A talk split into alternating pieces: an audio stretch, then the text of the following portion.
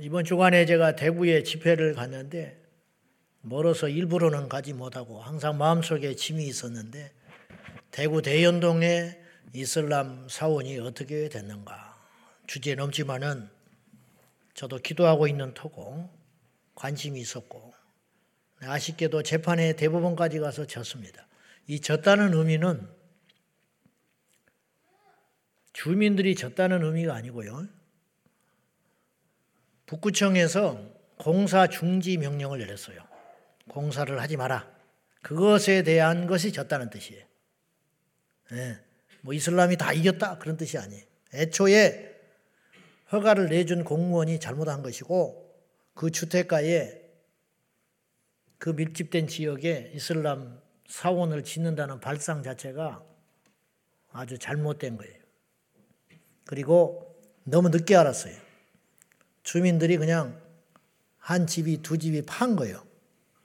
그리고 나중에 돈을 많이 주니까 그 옆집도 팔고 이렇게 돼가지고 거기서 어, 점점 숫자들이 많아져가지고 유학생들이 있으니까 그참에 이슬람 사원을 지어버리자고 그렇게 생각한 거예요. 자 사진을 한번 보여주세요. 내가 직접 찍어봤어요. 어, 돈보다 양심, 법이 전에 양심, 종교시설보다 양심이다.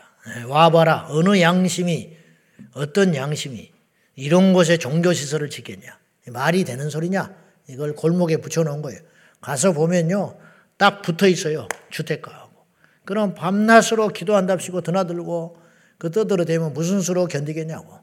예, 그런 상식밖에 일을 지금 하게 받는 거예요. 그 다음에 이게 이제 제가 그 옆집에서 바로 어, 옆집에서 옥상에 올라가서 그 주민 대책위원들하고 이야기하다가 찍은 거예요. 저게 지금 철골로 지었고 옆에는 벽돌로 이렇게 이렇게 지어 올라가고 기역자로 이렇게 지어 올라가고 있어요. 어? 그 다음 이게 같은 장면이죠. 이게 이제 그 옆에 그 앞에 파란 지붕도 사들였어요. 그래가지고 지금 음, 저것도 사들인 상태고 그러니까 필지가 한 세 필지 정도 사들인 것 같아요. 근데 저기가 지금 대로변이 아니라니까요. 골목 안에 옛날 주택들이 딱지딱지 붙어 있는 그런 집이에요. 그러니까 요 지금 파란 어, 포장 쳐진 바로 앞에가 집이 있어.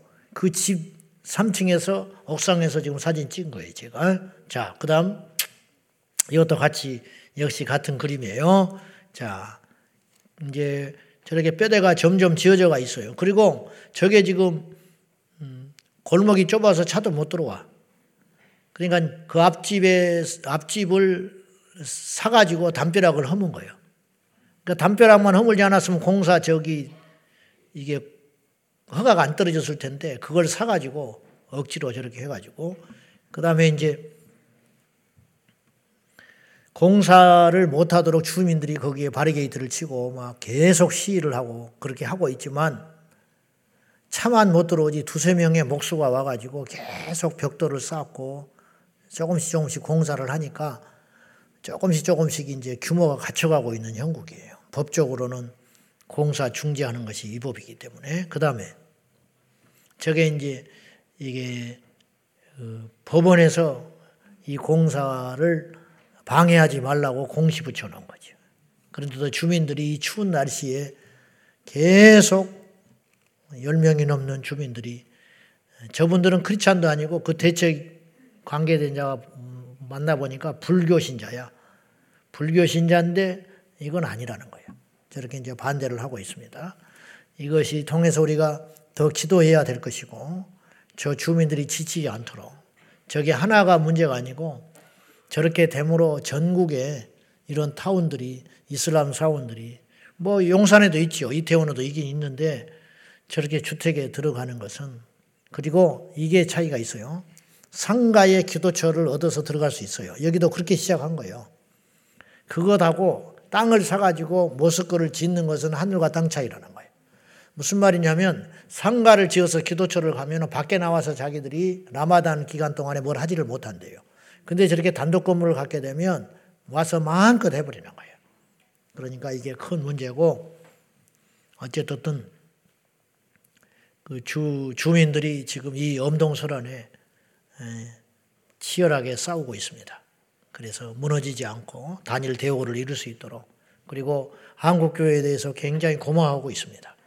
대구 지역에 있는 교회들이 좀 관심을 가지시고 어, 나서줬으면 좋겠다라고 하는 것이 제 개인적인 바램입니다. 여러분들 후원해 주시고 기도해 주시기를 이 자리를 빌어서 부탁을 드립니다. 자, 그 다음에 또 하나 이제 보고 드릴 게 있는데 2022년 교육과정 개정안 이 과정을 여러분이 이해를 좀 하셔야 돼요. 여러분이 가서 막 추운데 외치고 마한 걸로 끝난 게 아니에요. 지난 주간에 제가 그런 이야기를 했지요. 그래서 단어가 중요한 단어들이 빠졌다.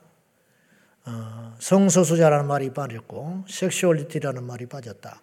이렇게 그 다음에 어, 더 자세히 보니까 성평등, 재생산권 이런 말들이 빠졌다.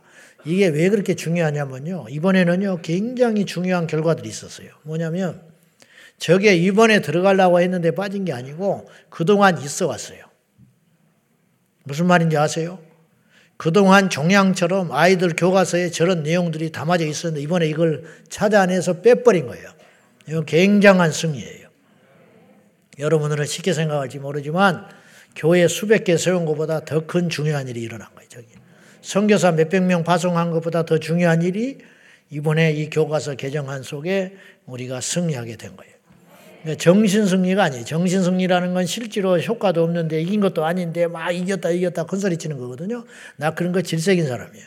그렇게 해서 내가 저걸 계속 자료를 뒤졌고 몇 번의 검증을 통해서 내가 이야기하고 있는 거예요. 그래서 급기야 오늘 그 교과서에서 백서가 발행이 됐어요. 이제 이렇게 한다. 그 내용도 역시 그 다음에 성적 자기 결정권이라는 말이 굉장히 중요하다고 제가 이야기했잖아요.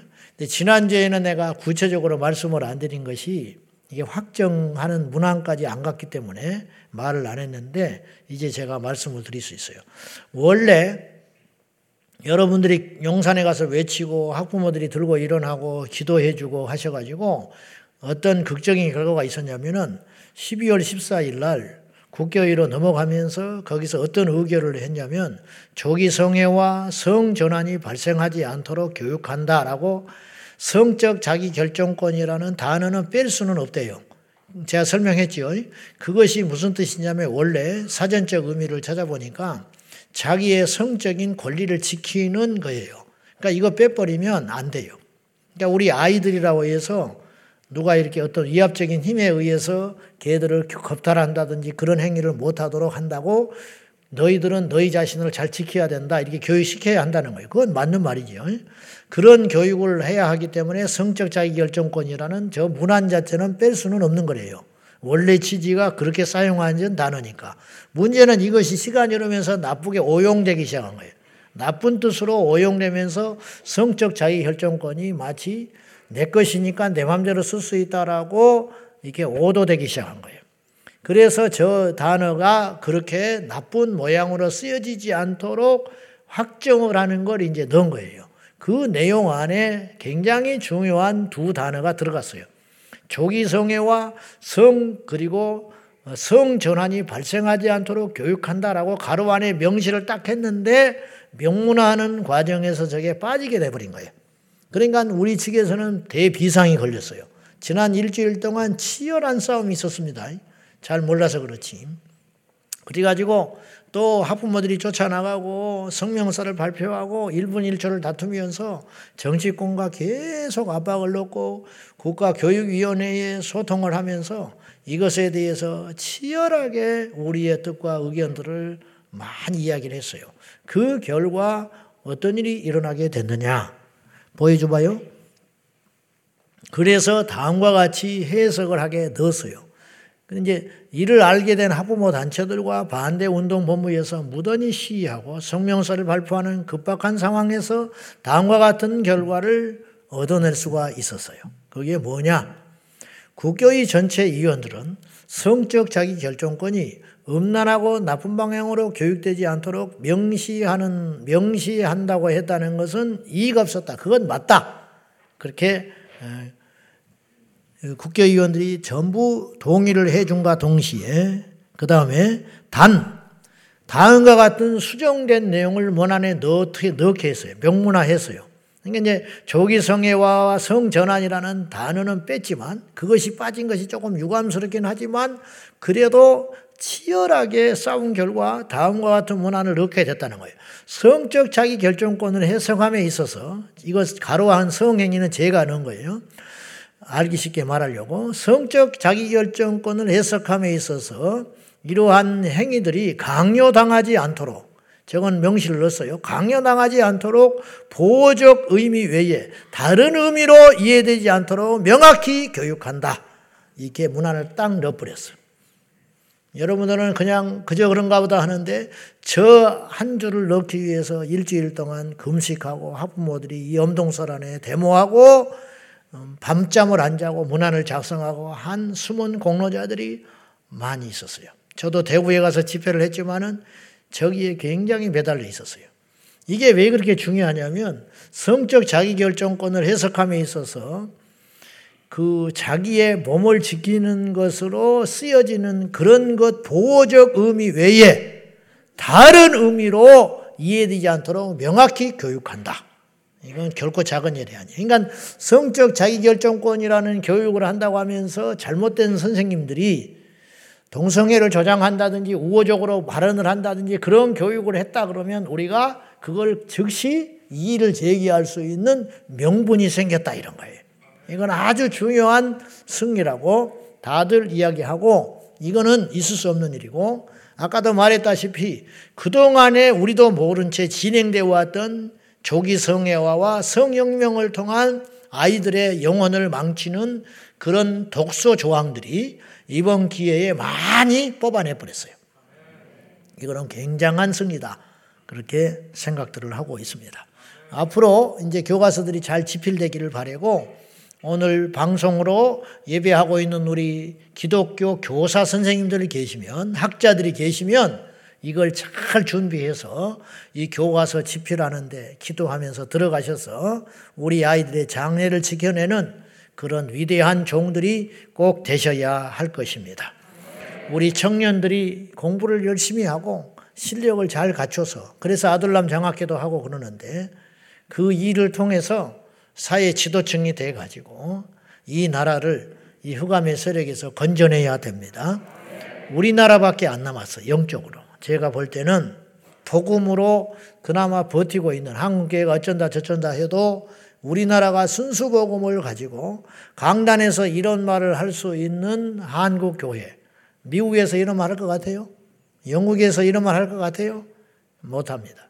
길거리에서 동성애 반대하는 피켓 시위가 있는 나라가 이 세상 천지 200개국이 넘는 나라 중에 있는 줄 아십니까? 우리나라밖에 없어요. 이걸 여러분이 꼭 기억하시고 이것을 하는 것이 세계를 지키는 것이고 대한민국을 넘어서 세계를 지키는 이것이 대 인천 상륙작전, 대 어떤 역전 드라마의 모멘텀이 되는 역사가 일어나도록 우리는 연약하고 부족하지만은 하나님께서 생각하는 우리는 그렇게 작지 않아요. 이 마지막 사명을 잘 감당해야 할 것이고 사사로운 일에 괜히 관심 가지고 트집 잡지 말고 큰 그림을 보세요. 아셨지요? 괜히 뭐 식나 참 소통안 보면 답답할 일이 많아. 그 자질구레한 것들을 넣지 말고 큰 그림을 보고 우리 교회가 지금 어디로 가고 있는지 무슨 일을 하고 있는지 그걸 좀 잘 보고 좀 정신을 좀 잘 차렸으면 좋겠어요. 알겠습니까? 음, 아무개가 뭐 인사 안 한다 요따 소리들 하지 말고 나도 인사를 안 하나 보지 뭐 그것도 어서 그런 것에 괜히 관심 갖지 말고 우리 애가 뭐 교회 학교 가는데 뭐 어쩌고 저쩌고 그런 거 하지 말고 큰 그림을 보세요. 큰 걸 잡으면 작은 거는 다 잡히게 돼 있어. 근데 작은 거 붙잡고 있다가 큰 거 놓쳐버리면은 큰일 나요. 숲을 봐야 돼, 숲을. 숲을 봐야지 나무 하나 썩었네, 생생하네, 그거 붙들고 있다가 숲 다 뺏기는 줄 모르고. 아시겠지요? 예수님 오실 때까지 우리나라는 포괄자 차별금지법을 막아내고 우리 자녀들을 음란에서 막아내고 지난번에 말한 것처럼 네덜란드 청소년 50%가 성전환을 하거나 그것을 생각하고 있다. 이 기가 막힌 일 아니요? 듣고도 믿을 수가 없는 일이 벌어지고 있다. 그런 뜻이. 자, 기도. 여러분, 기도는 반드시 응답됩니다. 목사님 내 기도는 응답되지 않았는데요. 천만에 둘 중에 하나. 앞으로 응답되든지 아니면 더 좋은 것으로 응답하셨어요. 아픈 내 몸을 고쳐주지 않았는데요. 그 병 때문에 여러분이 천국 가는 거예요. 제가 가만히 생각해 보니까 지금까지 제가 기도한 것 중에 응답 안 받은 게 하나도 없다고. 여러분도 마찬가지. 근데 이게 전제가 있어요. 믿음의 기도. 믿음 없는 기도 말고 믿음의 기도는 반드시 응답된다. 하나님의 뜻에 합당한 기도는 반드시 응답돼요. 염려하지 마세요. 그러므로 기도의 이 재미를 알아야 되는 거죠. 지난 시간에 응답 없는 기도는 쓸데없는 필요 없는 것인가? 그렇지 않다. 기도 자체가 능력이다. 기도 자체를 믿어라. 기도를 귀히 여기는 사람이 정상적인 그리스도인이에요. 그러니까 기도를 하찮게 여기고 기도를 쉽게 생각하고 기도를 무시하는 그리스도인치고 정상적이고 온전한 그리스도인을 나는 본 적이 없어요. 누가 시키지도 않았는지, 는데 예나 지금이나 기도를 귀히 여겨요. 본능으로. 이상하지요? 성도라면 기도하는 사람을 귀히 여기고, 기도하는 사람을 부러워하고, 기도를 더 많이 못해서 몸부림을 쳐요. 무슨 말인지 알지요? 우리도 다 그렇잖아요? 기도를 막 더 하고 싶잖아요. 그걸 이제 많이 하고 못하고는 하나님의 은혜와 자기의 의지에 따라서 다르겠지만은 어쨌든 기도한다는 데는 이 일을 다룰 수 없어요. 어느 교회에서 기도를 해야 되는데 어? 왜 이렇게 안 나오냐 그런다고 해서 거기에 불만 가질 수는 없어. 속으로는 어쩔지 모르지만은 우리 기도하자. 그런데 누가 뭐라 말하겠어요? 어? 기도하는데 나오라고 하는데 누가 토를 달겠냐고. 기도는 이렇게 우리 성도들에게 있어서 호흡과 같이 필수적인 것이다. 그런 뜻이. 기도를 믿으세요. 기도의 응답은 일단 두 번째고 반드시 응답도 되지만 기도 자체를 귀히 여겨야 그 사람이 정상적인 성도다. 그런 뜻이에요. 기도는 응답 이상의 가치가 있다고 지난주에 말씀을 드렸어요. 그러므로 응답이 없지만 기도는 계속되어야 됩니다. 응답은 없지만 기도는 계속해야 된다. 제가 1년 동안 이 문제를 놓고 기도했는데 1년이 지났건만 응답이 없어. 그리고 응답이 없는 것과 동시에 더 나빠져 상황이. 그러면 그동안 1년 동안 기도한 것은 헛것이냐? 천만에 그렇지 않다. 하나님 앞에 가 서보면 알아요. 여러분 이 땅에서 승부 보려고 하지 마세요. 제발이. 우리는 하나님 앞에 가서 마지막 그분이 내리는 판단을 믿고 가는 거예요. 이 땅에서 큰 자가 큰 자가 아니에요. 하나님 앞에 가서 큰 자가 진짜 큰 자예요. 이 땅에서 행복한 사람이 행복한 사람이 아니에요. 하나님 앞에 갔을 때 행복하다고 인정받는 사람이 진짜 행복한 사람. 하나님이 인정하는 사람. 그런 각도로 보면 이 땅에서 성도가 다 성도가 아니에요.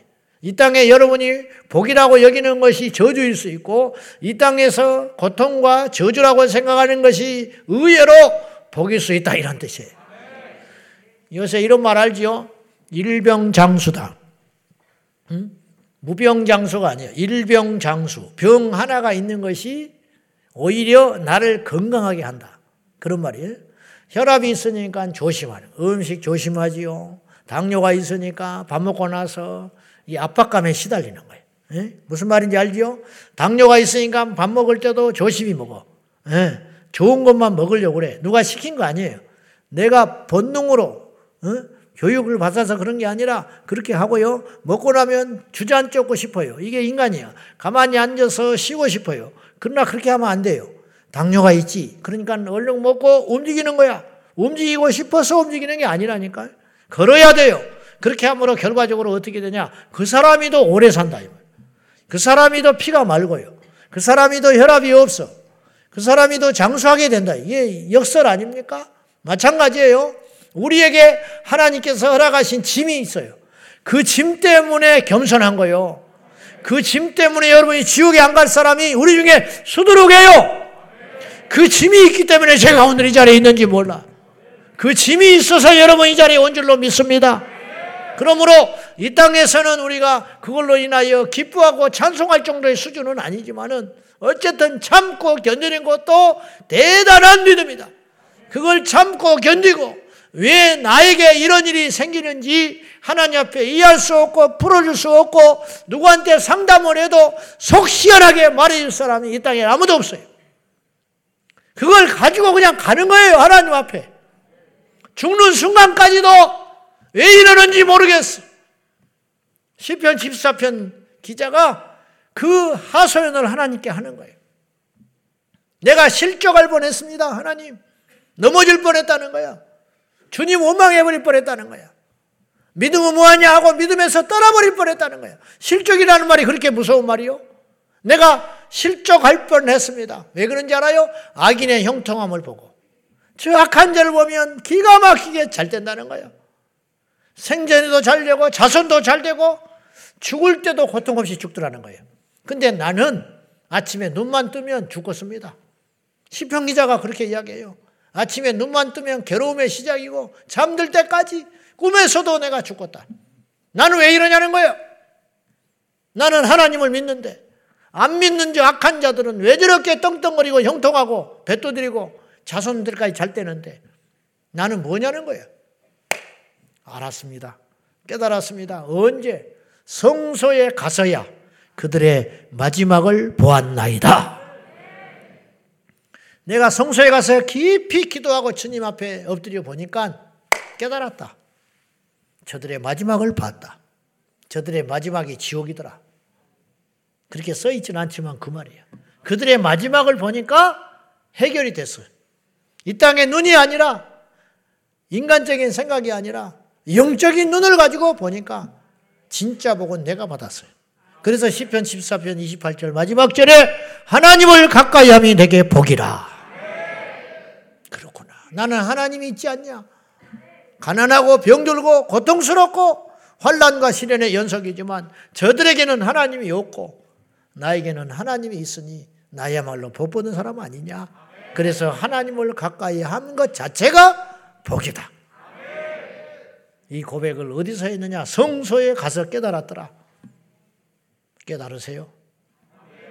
우리가 얼마나 복을 받았는가? 여러분이 죄 짓고 부족하고 연약한 것 투성이에도 그런 것과는 두 번째로 우리가 하나님 앞에 와 있다는 사실이 복이다. 이는 복이다. 잊지 마세요.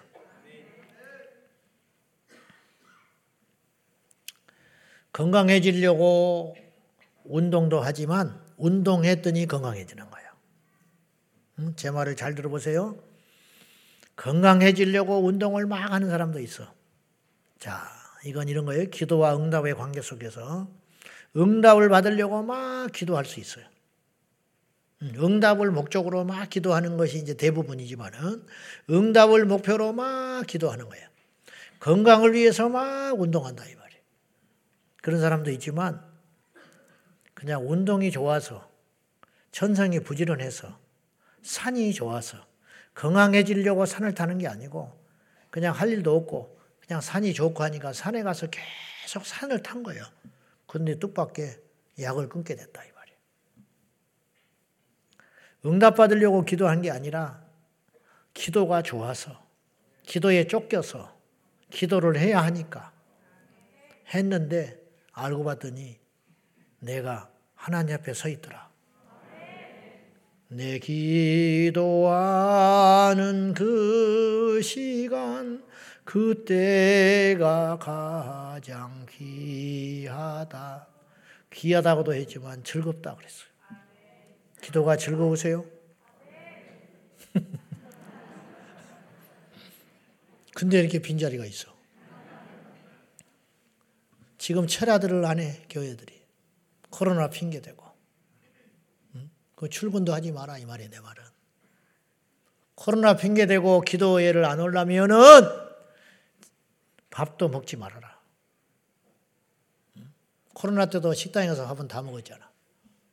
커피숍은 다 먹고 들렸잖아. 가지 말라 해도 갔잖아. 우리 교회 말고 여러분은 잘하고 계시는 거야. 뭐 얼마나 더 잘하고서 이 시대에. 제가 제주도 예전에 집회를 갔더니 어떤 장로님이 수년 전에 작은 재, 오름재 같은 거 뭐라고 했는데 잊어버렸어요. 그게 전 세계 하나밖에 없는 거예요. 무슨 말이냐면 제주도는 알다시피 그 현무암이 이게 용암이 터져가지고 현무암 덩어리 바닥이 구멍이 뻥뻥 뚫린 돌 있잖아요. 그러니까 호흡을 해요 땅이 제주도가 숨을 쉽니다. 그러니까 공기가 이렇게 잘 통해.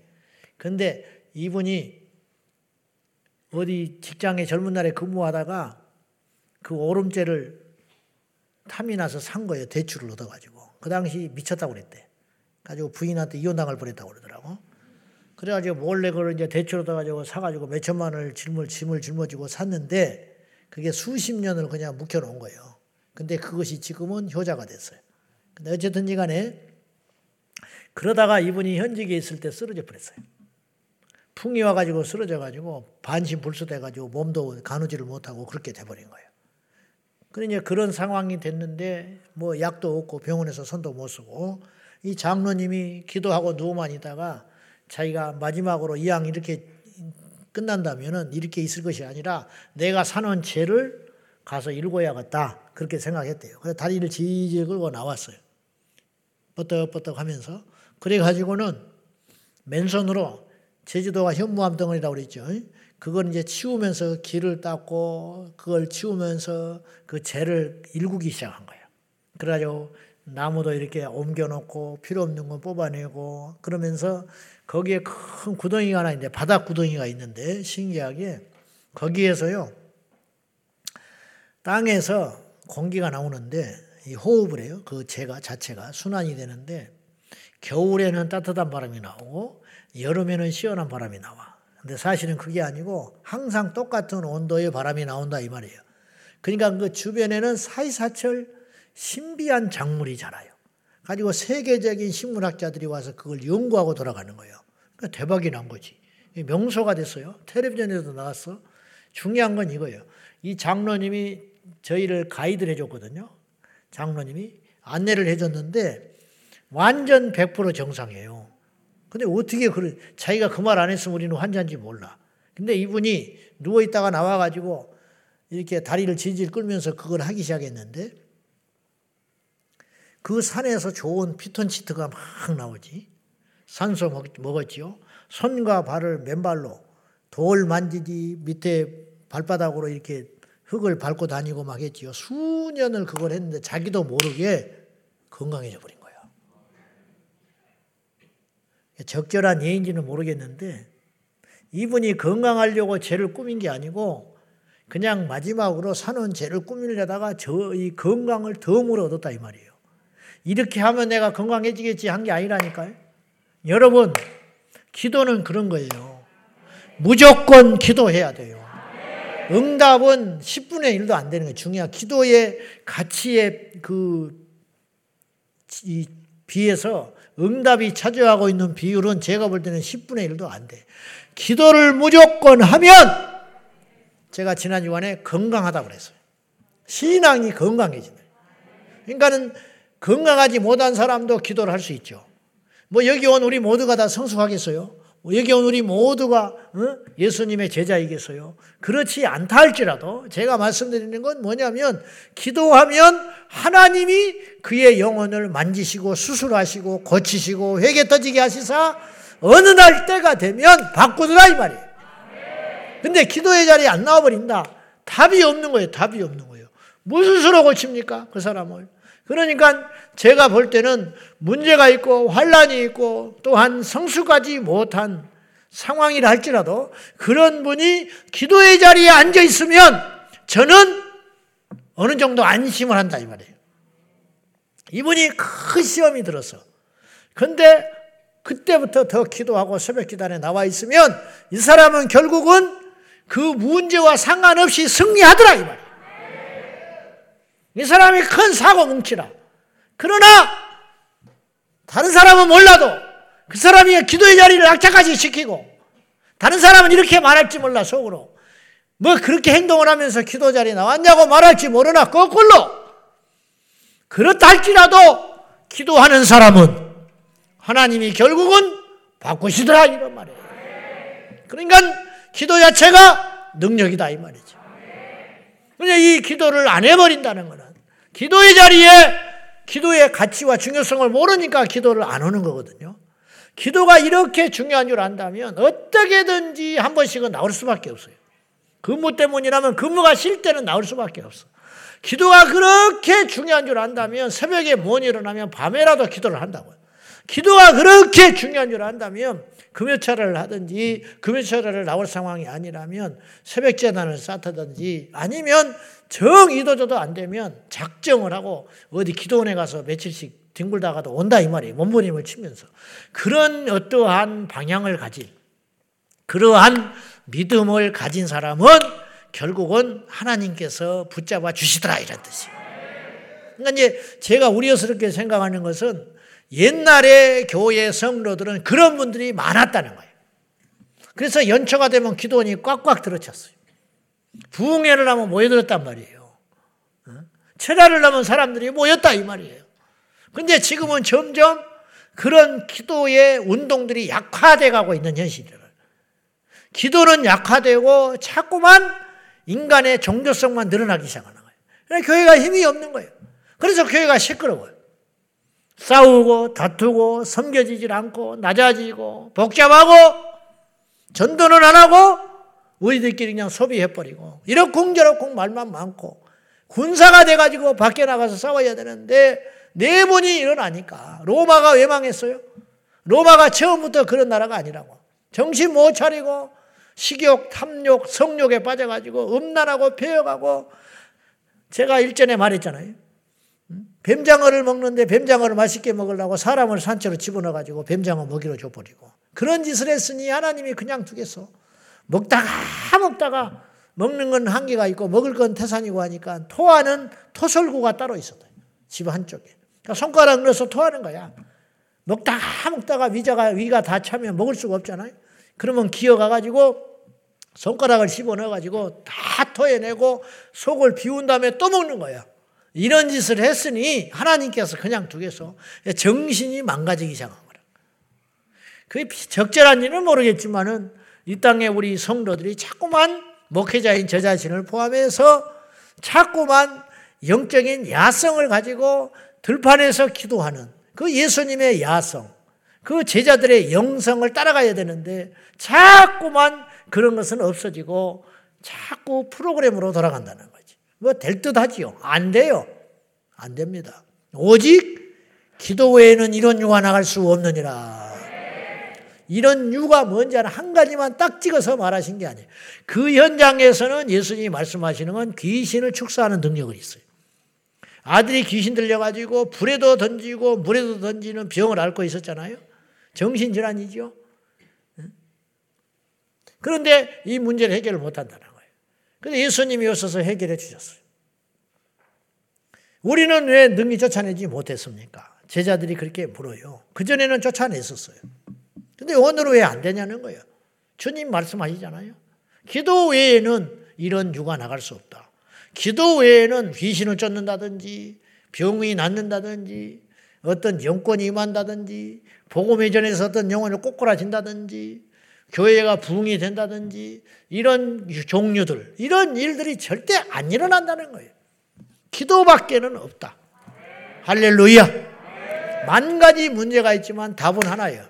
마스터 키라는 게 있죠? 마스터 키. 그렇잖아요? 키가 여러 가지인데, 여러 가지인데, 목욕탕 가면 있어요. 주인이 갖고 있어. 좋은 거 가르쳐 주네, 오늘. 1, 2, 3, 4, 5번 이렇게 있지만은 다 키가 다르지만은 비상시를 대비해서 주인이 키를 하나 딱 갖고 있다 이 말이에요. 숙박 시설도 가면은 키를 잃어버리면은 어? 와서 열어주는 키가 있을 거 아니에요. 만 가지 문제가 있어요. 수백 방이 있지만 수백 호실이 있지만은 그 열쇠만 하나 가지면 모든 방을 열 수가 있다. 이것만 갖고 있으면 모든 문제를 이길 수 있다. 이것만 갖고 있으면 모든 원수를 제압할 수 있다. 그게 뭐냐? 내 이름으로 구하라. 할렐루야! 그게 마귀가 죽기 살기로 기도를 못하게 하는 거지. 교회가 기도만 해도, 제가 볼 때는 교회가 기도만 해도 부흥해요. 믿습니까? 교회가 부, 기도만 해도 부흥한다니까. 다른 거 하지 말고 기도만 해도 부흥해. 기도만 해도 교회가 건강해.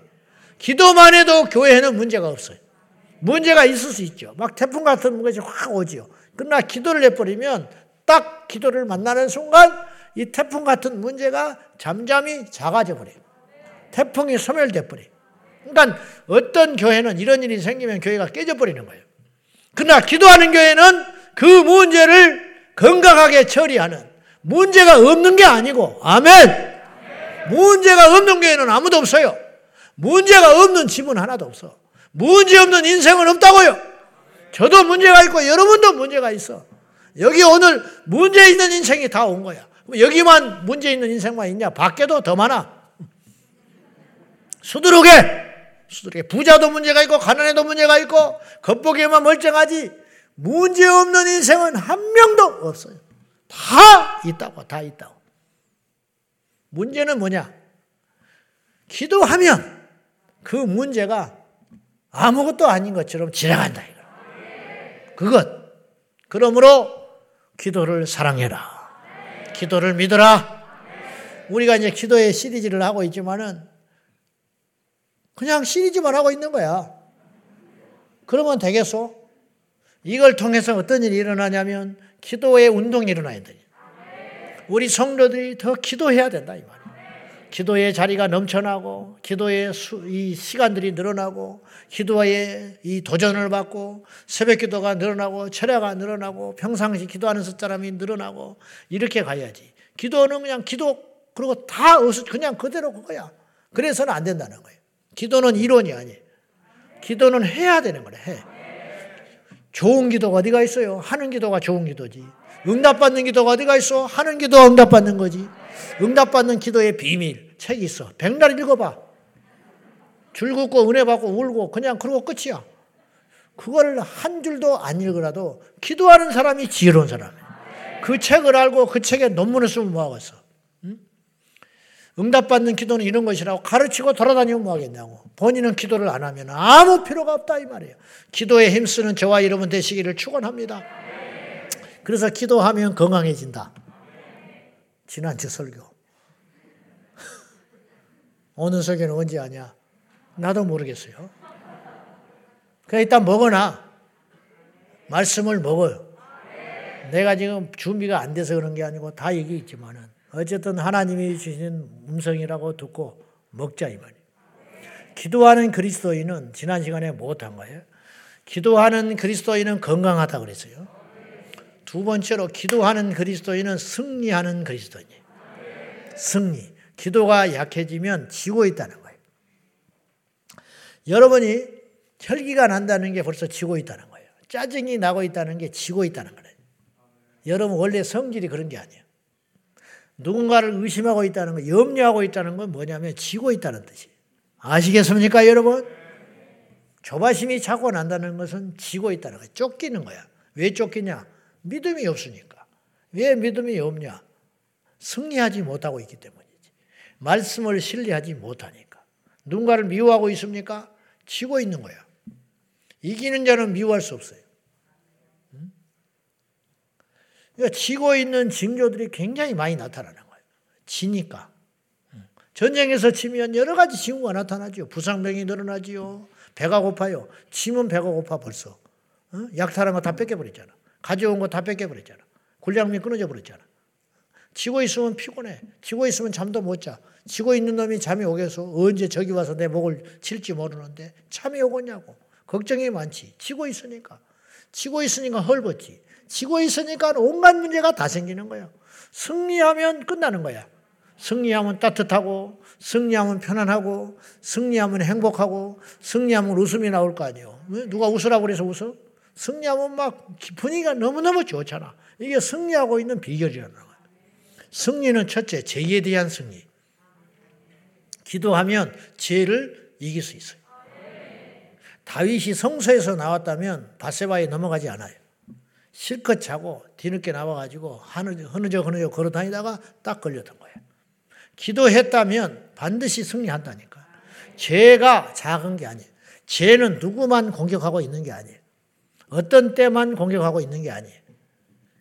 죄는 항상 우리를 공격해요. 현직에 있을 때만 제가 문제인 줄 알아요? 은퇴하면 죄가 없는 줄 알아?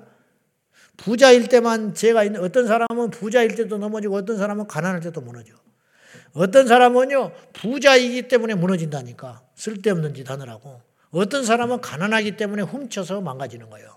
그러니까 죄라는 것은 부자냐 가난이냐 남자냐 여자냐 어리냐 나이가 많냐 사람이 좋냐 나쁘냐 아무 상관이 없어. 모두에게 공격하는 것이 죄다 이 말이에요. 그 어떤 사람이 죄를 이길 수 있냐? 죄가 안 오는 게 아니라니까요. 이해되십니까, 여러분? 죄가 피해가는 사람은 아무도 없어요. 죄는 다 있어. 무슨 말이냐? 죄에 다 유혹을 받는다 이 말이에요. 타고나면서부터 깨끗한 사람은 없기 때문에 문제는 기도하는 자는 기도의 능력으로 죄를 다스릴 수 있다 이런 뜻이에요. 결과론적인 이야기지만 가인이 그의 제사가 거절당한 다음에 하나님께 철저히 회개하고 기도를 했다면 이 죄가 못 들어온다고요. 그런 가인이라 할지라도 섭섭하면 밀려와요. 왜 내 제사를 하나님 거절하셨을까? 사람이기 때문에 아벨을 딱 보는 순간 얼굴이 굳어진다고. 안 쳐다보고 싶어. 기도해도. 그러나 문제는 기도가 충만하고 하나님과 깊은 관계에 있으면 정신을 차린다고. 그리고 하나님께서 말씀하시잖아요. 네가 죄의 욕심은 너에게 있으나 너는 죄를 다스리라. 그러면 그 자리에서 무릎을 딱 꿇는 거야. 근데 이게 안 되는 거예요, 가인은. 왜 그러느냐? 기도의 사람이 아니었기 때문에. 기도의 사람이 아니었기 때문에. 베드로는 기도하러 가다가 안지뱅이를 만나요. 기도하러 가지 않았으면 안지뱅이를 불쌍히만 보이는 거예요. 중요한 이야기입니다. 잘 보시오.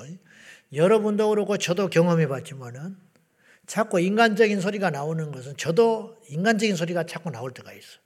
계산기 두드리고 있을 때가 있어. 하나님의 마음을 얻기보다 인간적인 생각을 자꾸 할 때가 있다고. 어떤 일이든지 간에. 큰 일이든지 작은 일이든지 간에, 영적인 일이든지 간에, 육적인 일이든지 간에, 인간적인 생각을 할 때가 나도 있더라, 이 말이에요. 많지요. 수두룩하지. 그때는 언제냐? 틀림없어. 기도가 약해져 있을 때예요.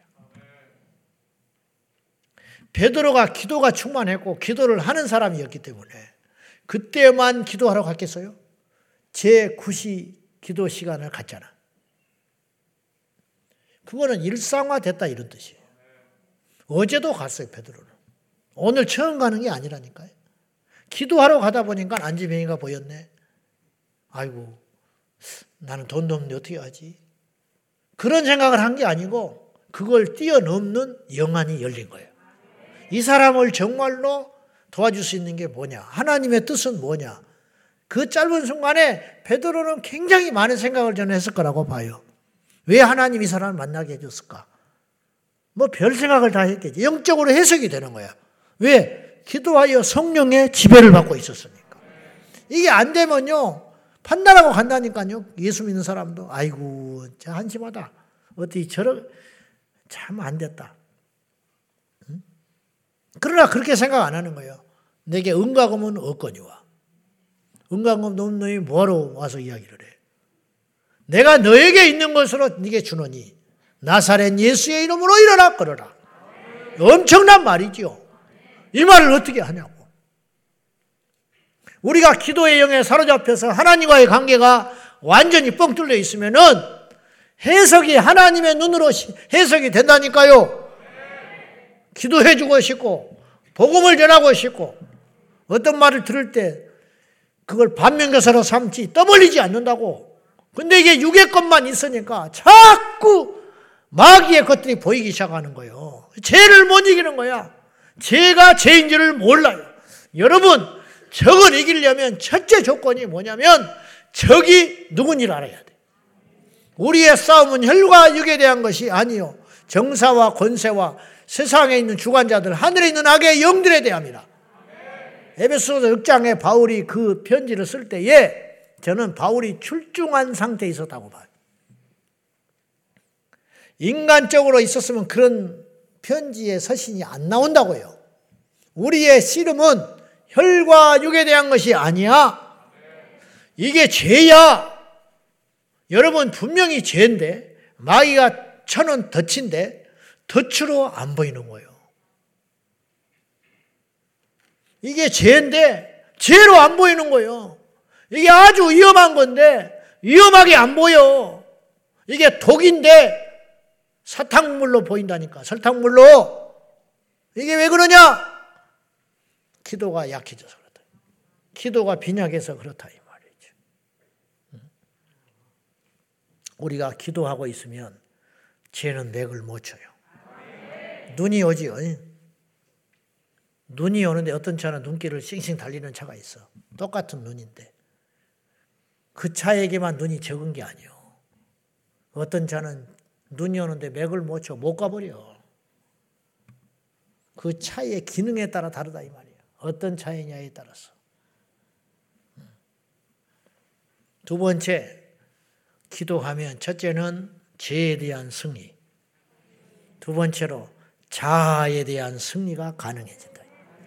자, 적중의 적은 내 안에 있는 적이 제일 큰 적이야. 내 안에 있는 적. 바로 자, 더 쉽게 말하면 자존심. 제가 누차 말했죠. 자존심 때문에 지옥 간 사람이 한둘이 아니에요. 겉으로 보기에는 그게 아니에요. 겉으로는 자존심 때문에 지옥 간 것처럼 안 보이고 자아를 꺾지 못해서 지옥 간 것처럼 안 보이고 겉으로는 사업에 실패했고 겉으로는 환란을 만났고 겉으로는 문제가 있어서 그런 것 같지만은 사실은 시험을 만나서 무너진 것 같지만은 그렇지 않다 이 말이죠. 상당히 많은 얼마인지는 모르나 엄청나게 많은 확률로 자아를 내려놓지 못해서 천국을 가다가 지옥으로 유턴하는 수가 수없이 많다. 그렇게 봐요. 예수님은 십자가에서 죽으시기 전에 이미 자아와의 싸움에서 승리하셨어요. 그러니까 십자가에 죽으신 거예요. 자아가 펄펄 살았는데 십자가에서 매달려서 죽으실 리가 없어요. 그는 이미 자기를 비워 종의 형차를 입고 오셨기 때문에 십자가에 죽을 수 있었던 거예요. 그분이 왕으로 오셨으면 십자가에 안 죽으셔요. 못 죽어요. 왕이 십자가에 어떻게 죽습니까? 종이기 때문에 죽는 거예요. 그분이 하나님으로 오셨으면 십자가에 못 죽어요. 죽지도 않지만 죽을 수도 없어요. 근데 완벽한 사람으로 오셨기 때문에 십자가에서 죽으셨다니까요. 아시겠지요? 자, 마태복 26장 39절 한번 볼까요? 한번 보여주세요. 시작. 엎드려 기도하여 이르시되 내 아버지여 만일 할만하시거든 이 잔을 내게서 지나가게 하옵소서. 그러나 나의 원대로 마시옵고 아버지의 원대로 하옵소서 하시고 저기서 주님께서 결정적인 기도를 하세요. 내 원대로 마시고 아버지의 원대로 하시옵소서. 내 원대로 하지 말라는 말씀은 뭐냐면 내 자아를 내려놓습니다. 내 생각을 내려놓습니다. 내 욕심을 내려놓습니다. 내가 편하게 살고 싶고 누리고 싶고 군림하고 싶고 하나님이고 싶은 이 본능을 내 이 자아를 내려놓습니다. 그 대신 주님 아버지의 뜻대로 하십시오. 그래서 그때 이미 십자가는 판명이 난 거라 이 말이에요. 그것 자아에 대한 완벽한 승리. 제자들도 주님을 사랑하고 하나님을 믿었지만 부활도 믿었고 천국과 지옥도 믿었지만 십자가 앞에서 다 도망하고 말았어요. 여러분 베드로가 지옥이 부정돼서 십자가 앞에서 주님 앞에서 도망한 게 아니에요. 주님을 사랑하지 않았기 때문에 떠난 게 아니에요. 베드로는 실제로 칼을 들고 주님을 지켰던 사람이에요. 말고의 길을 떨어뜨려 버렸잖아요. 그런 사람도 쉽지 않아요. 우리 중에 그런 사람 얼마나 있을 것 같아? 얼마나 있을 것 같아? 우리 주님 안 된다고 지키내느라고 칼 들고 설치는 잘못하면 자기가 죽는데 이 사람들도 로마 군병들 아니요. 거기에 맞서서 훈련된 군인 앞에서 베드로가 칼을 들고 맞섰다는 것은 보통 용기가 아니라고요. 그렇게 주님 사랑했어요. 그렇게 주님 아꼈어요. 그리고 마지막까지 불쬐면서 재판정에 서 있었던 사람은 베드로밖에 없어. 그런 베드로가 막상 십자가 앞에서 도망하고 말았다고. 그렇게 자아는 강한 거예요. 엄청나게 강한 거예요. 자식을 위한다고요? 응? 자식을 위한다고? 등 따시고 배부르니까 자식이 있는 거예요. 사마리아 수가성, 사마리아 성에는 자식을 삶아 먹는 일이 있었어.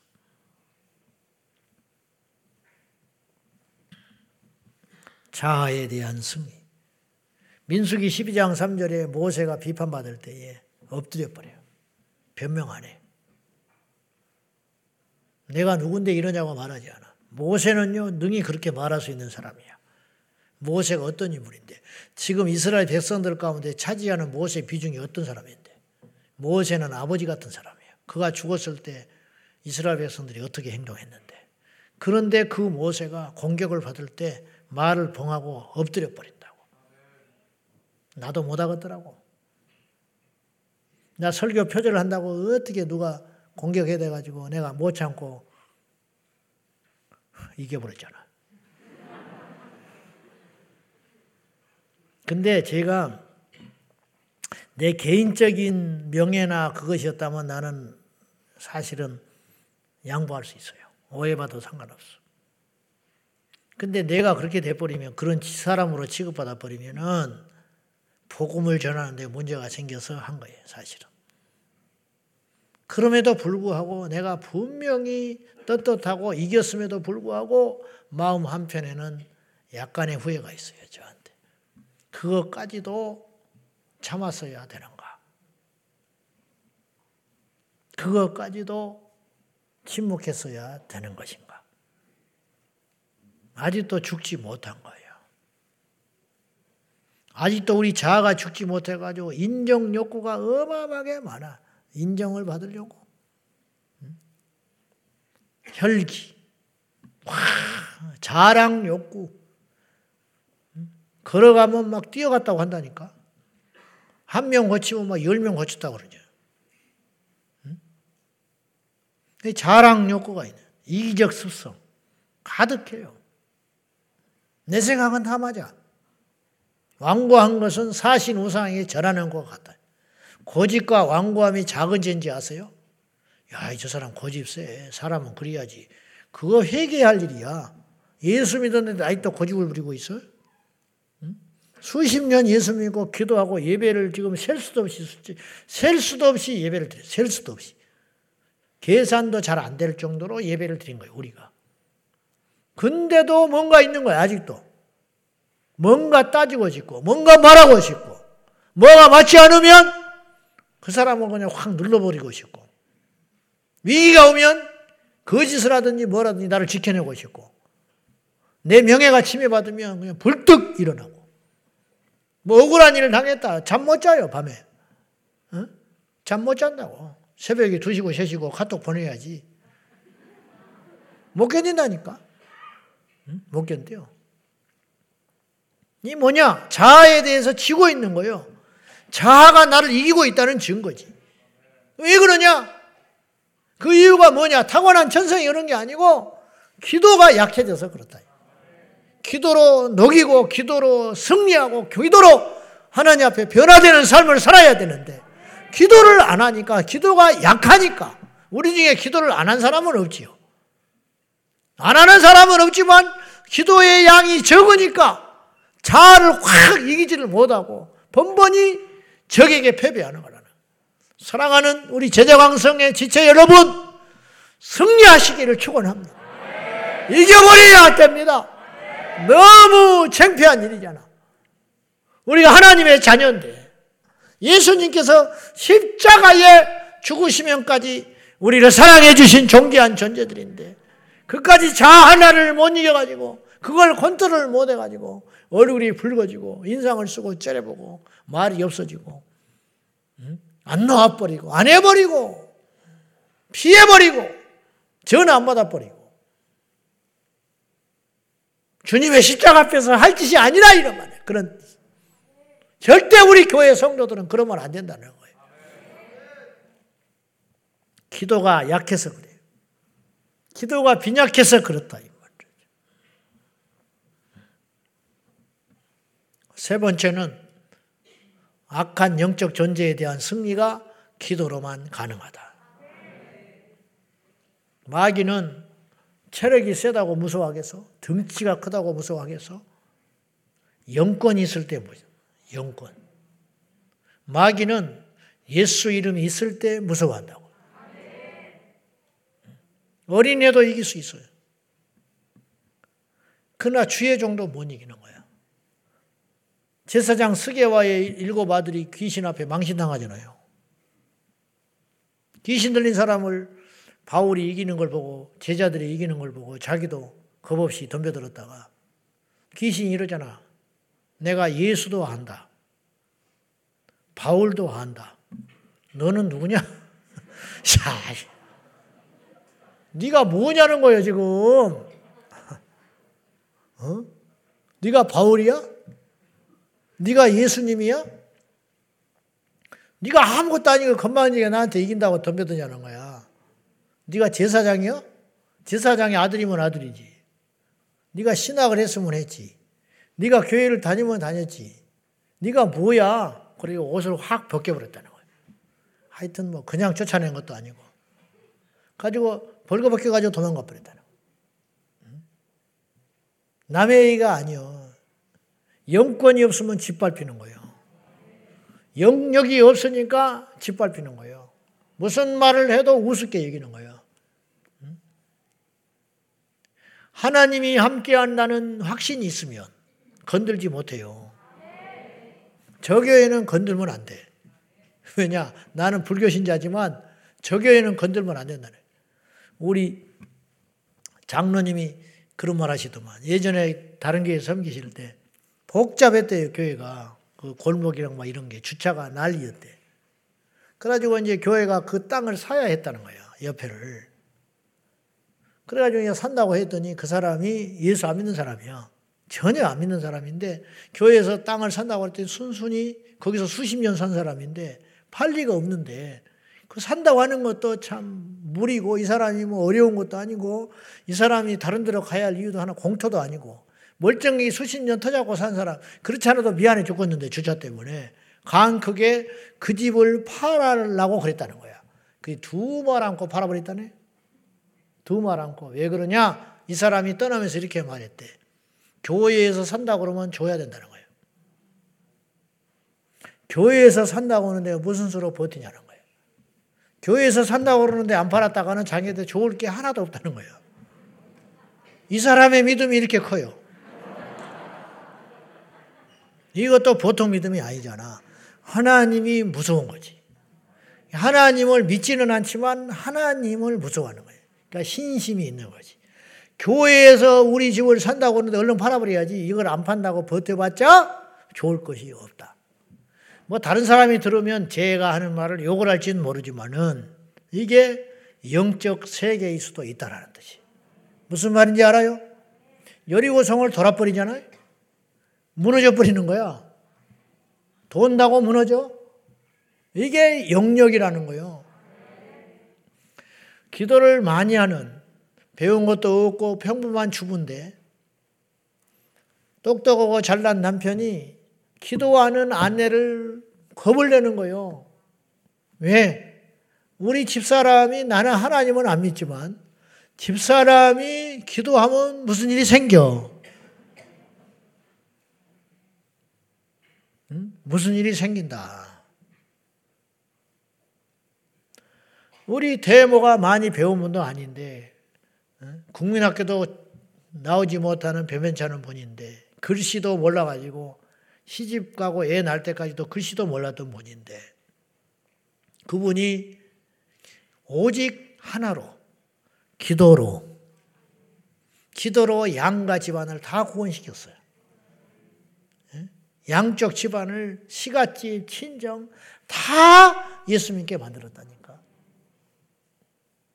부산에 기거하실 때 내가 갔는데 친정 엄마가 계셨는데 이게 막 물리적으로 그런 성격도 아니고 얼마나 후더분하고 어, 성, 선한 분이신데 그 친정 엄마가 언니가 아니라니까 친정 엄마가 예배 드립시다 그러면 옆방에다가 달려와 무릎 꿇고 그게 무서워서 온 게 아니에요. 막 딸한테 잘 보여 쫓겨날까봐 그런 게 아니라니까 다른 형제들도 가서 얼마든지 살 수 있어요 이 어머니가. 근데 이 딸이 좋은 거야. 영이 있으니까 포근해 따뜻해 영이 살아 왠지 그런 거 있거든. 성령이 계시니까. 이 딸을 안 떠나려고 그러는 거예요. 근데 이 딸이 딸이 아니요. 자기가 옆에서 보는 거예요. 1년 365일. 삶을 보고 기도의 능력을 보고 응답을 보고 본다니까요. 이게 영역이라. 남편이 시원찮은 믿음인데 의양어선 타다가 여기 다쳐가지고 결려가지고 아무것도 못하는데 몇 달 만에 부산항에 정착해서 돌아올 때 데모가 나갔는데 그 손을 딱 들어가지고 자기 여기다 딱 대면서 아이고 살겠네 아이고 살겠네. 나버렸는데 그 순간에 나버리는 걸 뭐 어떻게. 기도를 해서 고친 게 아니라니까. 자기 아내인데 아내가 아니에요. 그러니까 어느 순간이 됐을 때 아내가 도 월급을 이제 원양한서 월급이 딱딱 들어갈 거 아니에요 매달 옛날에는 안 그랬지. 그러나 이제 아내 하나님을 무서워하고 아니까 영역이 있다는 걸 아니까 옛날에는 어? 돈을 어디다 썼냐 매달 얼마 들어왔는데 어찌겠냐 그 당연히 그렇게 물어볼 거 아니에요 자기는 모르니까. 원양에서는 타고 배만 타니까 돈이 어떻게 모아졌는지 어떻게 됐는지 이걸 찾아서 알라고 할 거고 그럴 거 아니에요 잔소리도 했을 거 아니에요 어느 시점에 되니까 그냥 이분은 기도해서 남을 돕는 것도 하나님이 도와주라면 도와줘 버리지 뭐니까 뭐 어디다 썼냐 이 돈을 왜 그렇게 하냐 뭐 일체 물어보지를 않는 거예요. 왜냐? 당신이 썼다면 하나님의 뜻이 있겠지. 그렇다고 해서 이분이 뭐 엉뚱한 짓도 한 것도 아니고.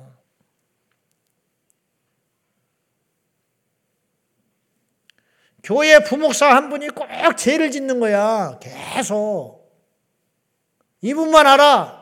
기도했더니 하나님이 가르쳐 줬어요. 그래서 일대일로 만나서 경고를 했대. 그렇게 하지 마시라고 하나님이 보여줬다고. 벌쩍 뛰더라네. 인정을 안 하고. 나중에 기도를 했는데 하나님이 그 마지막을 보여주더래. 완전히 배가 망신해 버린 거예 요. 죄짓다가 딱 들켜버렸잖아요. 몇 달 후에. 그러니까 쫓겨났어요. 그게 있지를 못하고. 그러니 이게 보통 일이냐고. 그게 신학을 한다고 생기겠어. 공부를 한다고 배웠어. 누구한테 안수를 받는다고 그런 게 생기겠어. 여러분 누구한테 안수 한번 받는다고 그런 게 생기는 줄 알아요? 응? 끊임없이 무릎을 꿇고 밤새서 하나님 앞에 그걸 구한 건 아니지만은 기도도 억지로 됩니까? 하나님께서 시켜야 되는 것이지. 기도에만 미쳐가지고 그렇게 기도했더니 하나님이 은혜도 주시고 그런 것이 있는 거지. 우리가 기도해야 영권이 생기는 거예요. 왜 무시받냐고 예수 믿는 사람. 왜 세상에서 짓밟히냐고요. 도대체 숫자가 만 작아서 짓밟힙니까? 교회가 작다고 짓밟히는지 아세요? 그게 아니요. 영권이 없어. 영력이 없어. 저 사람은 기도하는 사람이야. 저 사람은 주의 종이다. 주의 종을 거스르면 안 되지. 그런 인식이 딱 있어야 되는데 네가 목사면 다냐? 이렇게 나오는 거예요, 지금.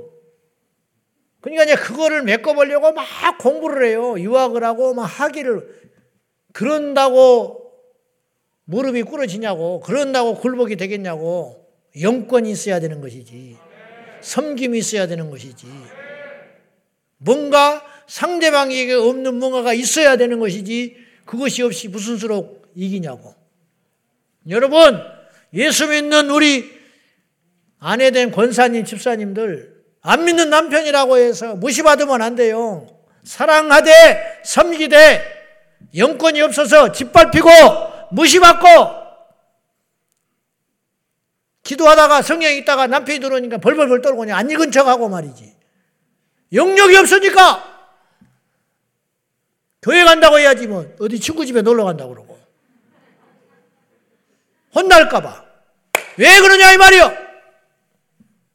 그렇게 짓밟힐 때 하나님께 기도하면서 능력을 달라고 기도하고 하나님 나에게 힘을 달라고 기도해서 화 이겨버리는 능력이 제 말을 오해하지 말고 들으세요. 무슨 말인지 알지요? 부부싸움에서 이기라는 소리가 아니요.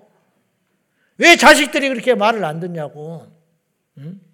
교회 가자 그러면 인상이나 쓰고 자빠졌고 뭐라고 그러면 뭐 어쩌고 저쩌고. 응?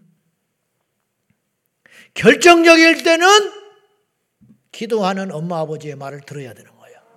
평소에는 영담도 치고 뭐 깐죽거리고 빈, 빈정거리고 그러지만은 딱 정색을 하고 가자 교회. 그러면 아무 소리 안 하고 성경책 딱 들고 나와야 되는 거예요. 혼자 가면 안 될까? 이게 벌써 꼬라서니가 틀린 거예요. 왜 그러냐 이 말이야. 영권이 있어야 잡지. 의외로 너무 이런 일이 많다는 거지. 의외로. 우리가 기도해야 악한 영을 이길 수 있는 영역이 생기는 거예요. 한 번 지고 말아야지. 어쩌다가 한 번 져야지. 그냥 마냥 무시받고 사단이 와서 흔들어 대고 건들고 다니고 귀신이 들락거리고 있고 파괴하고 있고 장난질하고 있는데 그걸 계속 그걸 알지 못하고 패배하면 수치스러운 일 아니겠습니까? 자, 오늘 말씀 마무리하겠습니다. 기도의 세 방면은 다음 주에 하겠습니다. 그 좋지요? 모토가 그게 끝나버렸는 걸. 자, 다 좋아요. 이 밤에 여러분이 말씀을 들었으면은 어떤 동기가 생겨야 되냐면 기도해야 겠구나. 음식을 차려놓은 음식을 막 요리를 했다. 그럼 먹고 싶은 욕망이 생겨야 할 거 아니에요. 이게 그 요리사의 능력이지.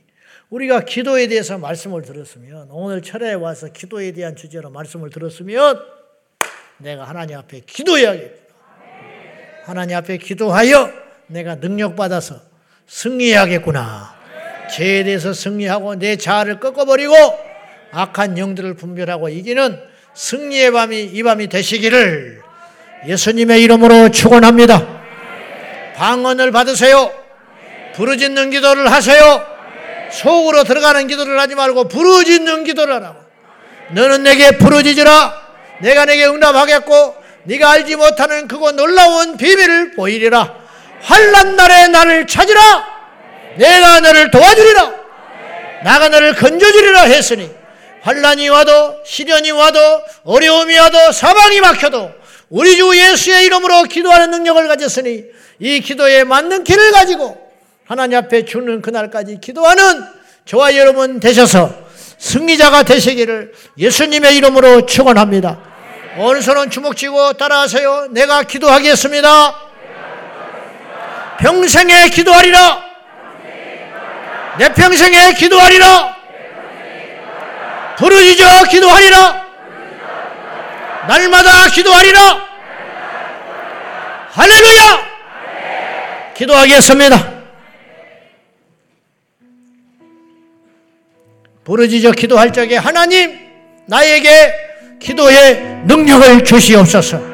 걸어가도 피곤치 아니하고 걸어 뛰어가도 피곤치 않는 능력과 새 힘을 주시옵소서. 기도의 능력을 주시고 기도의 힘을 주시고 기도에 역사하여 주시옵소서. 이 시간에 기도를 사모하는 믿음을 달라고 기도를 믿는 믿음을 달라고 우리 다 같이 주여 나에게 입술을 열어 기도할 수 있는 능력을 달라고 우리 주 주님을 부르며 간절히 기도하겠습니다. 주여! 주여! 주여!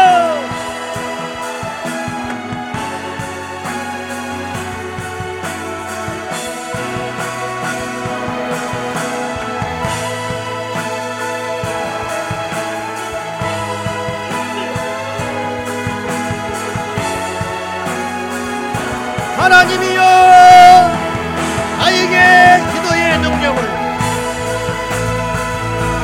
아버지 우리 모두에게 기도의 능력을 기도의 맛을 알게 하여 주시오 내 평생에 기도하리라. 내 평생에 기도하리라. 기뻐도 슬퍼도 낙심하여도 시련이 와도 기도하리라. 주여! 아버지 하나님 이 시간에 방언을 선포하는 자에게 방언의 은사를 주셔서 영의 기도 강력한 기도 끊어지지 않는 기도 지치지 않는 기도를 하나님 앞에 드리게 하여 주시옵소서. 아버지여! 주여 넘어져도 일어나게 했습니다. 쓰러져도 일어나게 했습니다. 포기하지 않겠습니다. 날마다 날마다 기도를 통하여 죄를 이기고 내 자아를 이기고 악한 영과의 싸움에서 이기는 예수의 사람들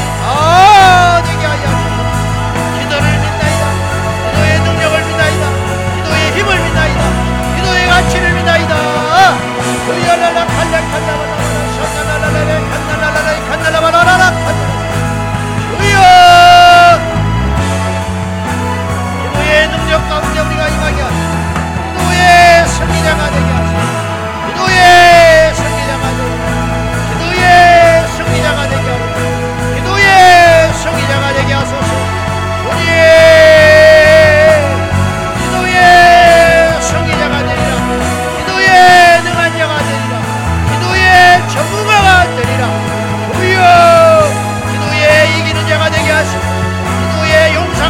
하여 기도의 승리자가 되게 하여 주시옵소서.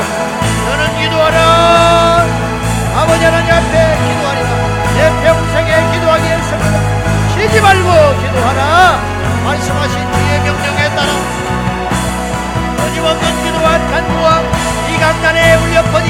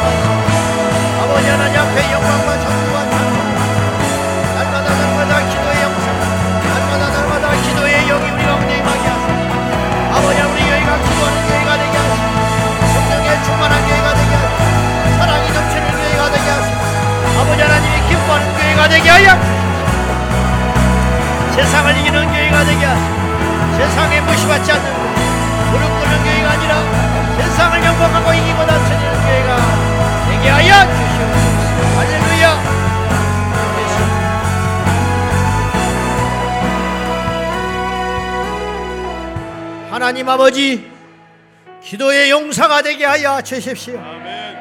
주님 우리에게 인생의 마스터키를 주신 아버지 마 문제는 만 가지나 해결의 열쇠는 하나 있으니 너는 부르짖어 기도하라. 내 이름으로 기도하라. 이제까지는 구하지 않았으나 이제는 내 이름으로 구하라 말씀하시는 아버지 우리는 그 이름을 가졌습니다.